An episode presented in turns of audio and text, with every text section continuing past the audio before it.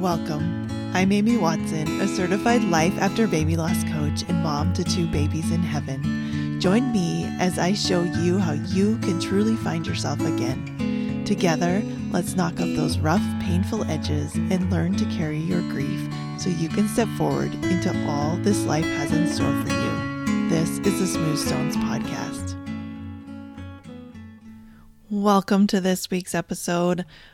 I thank you so much for being here. I appreciate it so much. If you're loving the podcast, will you go give me a review on especially on Apple Podcasts, but on Spotify also you can leave a review. It means so much and it helps more people find the podcast and know that it's a great podcast for life after baby loss. I have one more reminder. We are going into Pregnancy and Infant Loss Remembrance Day and the fourth anniversary of the Smooth Stones podcast. We're celebrating by reading your baby's names and the lessons they've taught you. If you go in the show notes, you can submit a form that will tell me about your baby, and I'm going to read it on the air next week. I need all those submissions in by the 8th so that I have time to put everything together and record. So please go submit your baby's name. It would be my honor to be able to read about them and share them and say their name. As a bonus and a thank you for being here, I'm going to be giving away some birthday presents. I just love sending things in the mail. I honestly do. I even like going to the post office. And so I've got some great prizes and presents that I'm going to be sending out to some of the people who have submitted. So go and do that. Let's talk about today's topic. Where I live um, in Utah, fall is in full bloom. And the other night I went out with my daughter. We needed to run an errand and I decided to splurge a little bit and go get a Starbucks caramel apple cider. Now, I am not a coffee drinker. I actually don't drink any coffee at all. So I don't go to Starbucks very often. But the caramel apple cider I will highly recommend. It's so yummy, but it's been so hot. Even though it's starting to be fall, it's been really, really hot. And so that evening, it just felt like there was that little bit of chill. And so we went and got our drinks, and it was so good. And I've been looking a lot more at recipes and things that we can eat now that it's cooled off a bit. And I personally am a huge fan of fall. Uh, I I really like it, especially because I do not. I'm not a fan of being super hot, and so yeah, I'm liking it as it changes. So I want to ask you, what is your favorite fall treat? What do you love? What are you looking forward to?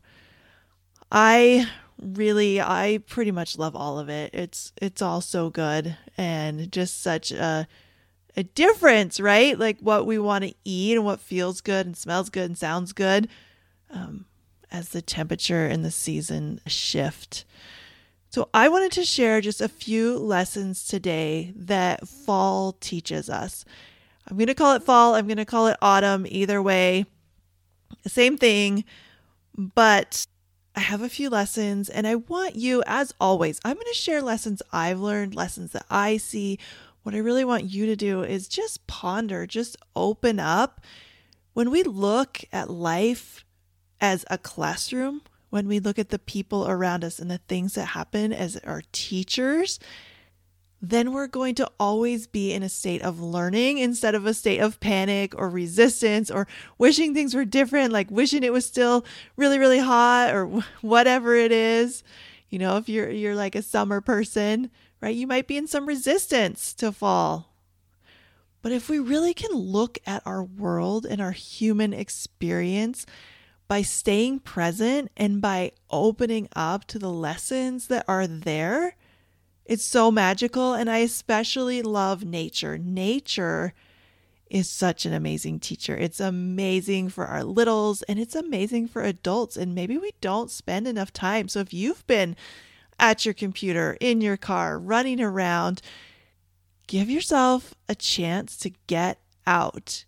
Even like put your shoes on and go walk with me for the rest of this podcast, but just get outside and see what nature can teach you. Even if you live somewhere, there's not a ton of nature. in a big city, whatever it is, see what you can find. The lessons are there. Okay, first lesson, and there's no particular order, they're all amazing. But number one is it's okay to let go of what you don't need anymore. And I'm thinking about these leaves falling down and how they do it and when they do it. It's really, really interesting how nature just knows. They it kind of knows how long it has. It kind of knows how much light there is in the day. It, it knows how cold it's going to be. And I grew up with a bunch of farmers, and so they always were very aware that they could watch the trees and watch the leaves and watch what was happening to maybe see what kind of winter we were going to have or what was coming next. So it's okay to let go of what you don't need anymore. I was doing a little bit of research because that's what I do. And I read what th- something that I thought was so interesting because I think a lot of us think, well, they just fall off because they're dead, you know, like they're dying. They only live for the summer, and so they just die. But what it said on um, this website was that cold winters are a threat to these trees that have the type of leaves. They're not evergreen. Um, they're a little more tender. They need more light. Cold winters are a threat, and they're more likely to be hurt or harmed. So it said, and I will quote plants drop their leaves in a controlled fashion to reduce injuries and conserve energy. And I actually really love that. It gives a little bit like the tree is making a choice, right? And it's making a smart choice because it knows it needs to protect itself so it can grow back in the spring. And I want you to think about that. Where have you maybe been thinking this is happening to you? like winter is shoving itself upon you, the cold is shoving itself upon you, and you don't really have any choices but to deal with the brunt of it or to be injured or whatever. And how could you turn it around to just say, yeah, I am going to protect myself. I have a choice. This is what I'm going to do. And take that ownership back. So I love thinking that the trees are doing this out of self preservation because they know what they need to do. And so they do it. So good. So, what can you let go of that you don't need anymore? It could be beliefs, it could be people, it could be habits, it could be just anything that isn't serving you anymore. You can let go of it. It's really, really important to give yourself this permission. I will give you this permission. Let go of the things you don't need anymore. It really doesn't matter. You are the best expert on your own life. You know what's important and you know what's not important. So let it go. All right, number two, we all need seasons of rest. Again, the the reason that it said before why they drop their leaves is so they can conserve energy right? There's points where it's to be cold, it's to be windy, it's to be freezing. So conserve your energy. Rest. We are not supposed to be on all the time. We are not like the sun, shining every day exactly the same. Now, yes, sometimes the sun gets covered up. We know this. But like, we are not robots. We're not supposed to just be doing the same things over and over every day, all the time for our entire lives. There are seasons where we need more rest. When you've just experienced the death of your baby, that's a good season to rest. If your kids are struggling, your living kids are struggling, you might need extra rest. If you are in transition or you're in turmoil or you have a lot of uncertainty or your health is struggling or your mental health is struggling, you can rest. Or if you just recognize that you have been running so hard for so long, and you just can't do it anymore and you don't want to do it anymore, rest. Think about fall. Think about what happens. Think about this process of letting go and shutting things down one step at a time. Rest is productive. Rest is doing something. Rest is taking care of yourself. And rest matters. We need to tell ourselves this and believe it. Okay, number three, there is beauty in the breakdown. I love the leaves when they change. I love going for a drive with my husband. Sometimes we take our living kids and they are they don't enjoy it as much as us a lot of the times, which is just funny. Why like a 5-year-old wouldn't want to just go look at leaves, but I I mean, you just see the pictures and it's just so fun where we live. There are mountains really nearby, so it's really easy to get out and go and look at things and take pictures and we do family pictures and you see the sun shining down, especially at golden hour, just making these trees glow like they're on fire. It's beautiful. And it's a breakdown. These leaves are breaking down. I looked it up, and if you're a nerd like me, I learned some new words. I'm so excited, and I'm probably going to say them wrong. But what happens is the leaves are green because they're full of chlorophyll. Most of us know that.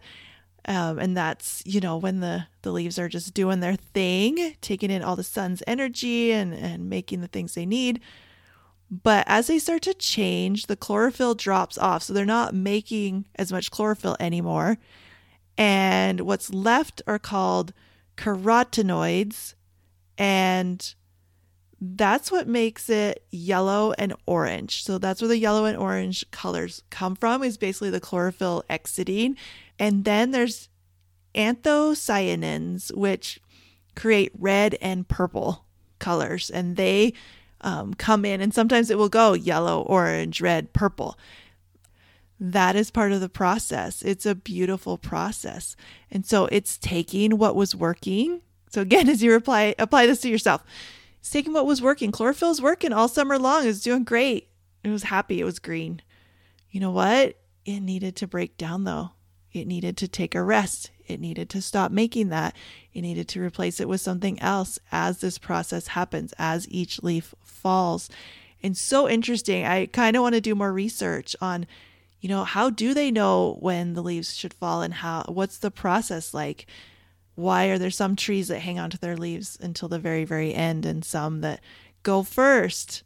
So for you, as you're listening, what beauty is in your breakdown? What have you learned? How can you celebrate yourself like we celebrate a bright yellow autumn tree? Right? We celebrate, we love it. I was just in Hobby Lobby. We're kind of idolizing some of these fall colors. We're just like, they're everywhere. We love them. We don't love ourselves when we're breaking down a lot of the time. But there is beauty in the breakdown. There are lessons to be learned. And the whole process is beautiful. From green to yellow to orange to red to purple to falling on the ground and becoming brown and brittle and going back into the earth. That cycle is beautiful. So, how can you find beauty in your own breakdown? Whether it's little daily breakdowns or whether you're feeling at the bottom of a pit right now and you, you're trying to scrape your way up the sides. Find the beauty, anyways. Number four, when life gets dark, it's okay to turn inward. I love this one. I've kind of already touched on it, but we know that the reason the leaves start to turn and things start to change is because there becomes less sunlight. And it signals to the trees that winter is coming. And if you feel like things are getting dark, or things are dark, you can turn inward. You can take, like, I love how the trees take the sap and all of it, it kind of like goes inward, it sucks inward, and they do what they need to to conserve that energy and to take care of what's most important and to go to the core. And that's what we can do too. Where is life feeling dark or cold? How can you turn inward? How can you take care of what's most important? How can you get to the heart of what is within you? How can you let go of the stuff that doesn't matter anymore? When life gets dark, it's okay to turn inward. It's part of the process. There's nothing wrong with you. I see people every day feeling like they're failing because they can't do what they used to do for whatever reason. You're not supposed to always do the same things that you did before. You're shifting, you're changing. There's a lot going on. And that is all okay. In fact, it's more than okay. It's what is supposed to happen. We have to let go of this notion that it should be perpetual, same, same summer. Because that's what we want. We want happy and sunny and, you know, all of that. There has to be a cycle. And number five is we wouldn't appreciate the warmth without the chill. Now, I was talking about these amazing treats that we have, and it's so interesting how we do. Like when it's hot, we want to eat simple. We don't want to have the oven on. We don't want more hot. We don't want to use the crock pot. We don't want soups and stews and and all of that. But once we feel that chill in the air, once we feel that opposition, then we're drawn to warmth. And those opposites really go together. But you couldn't enjoy that hot chili with fresh baked bread when it's 117 degrees. It needs to have some balance. So the chill in our lives can be anything, whatever you're going through right now. Whether it's a relationship thing, a grief thing, whether whatever you're struggling with, that is working for you. That is going to help you. This is a beautiful gift in our lives. And the more we resist it, the harder life is. And the more we lean into it, the easier it gets. We wouldn't appreciate the warmth without the chill. Our lives are supposed to have opposites. Otherwise, we wouldn't know it. We wouldn't know love without heartbreak. We wouldn't know the good from the bad. We wouldn't be able to appreciate it if we didn't have those chills that come into our lives.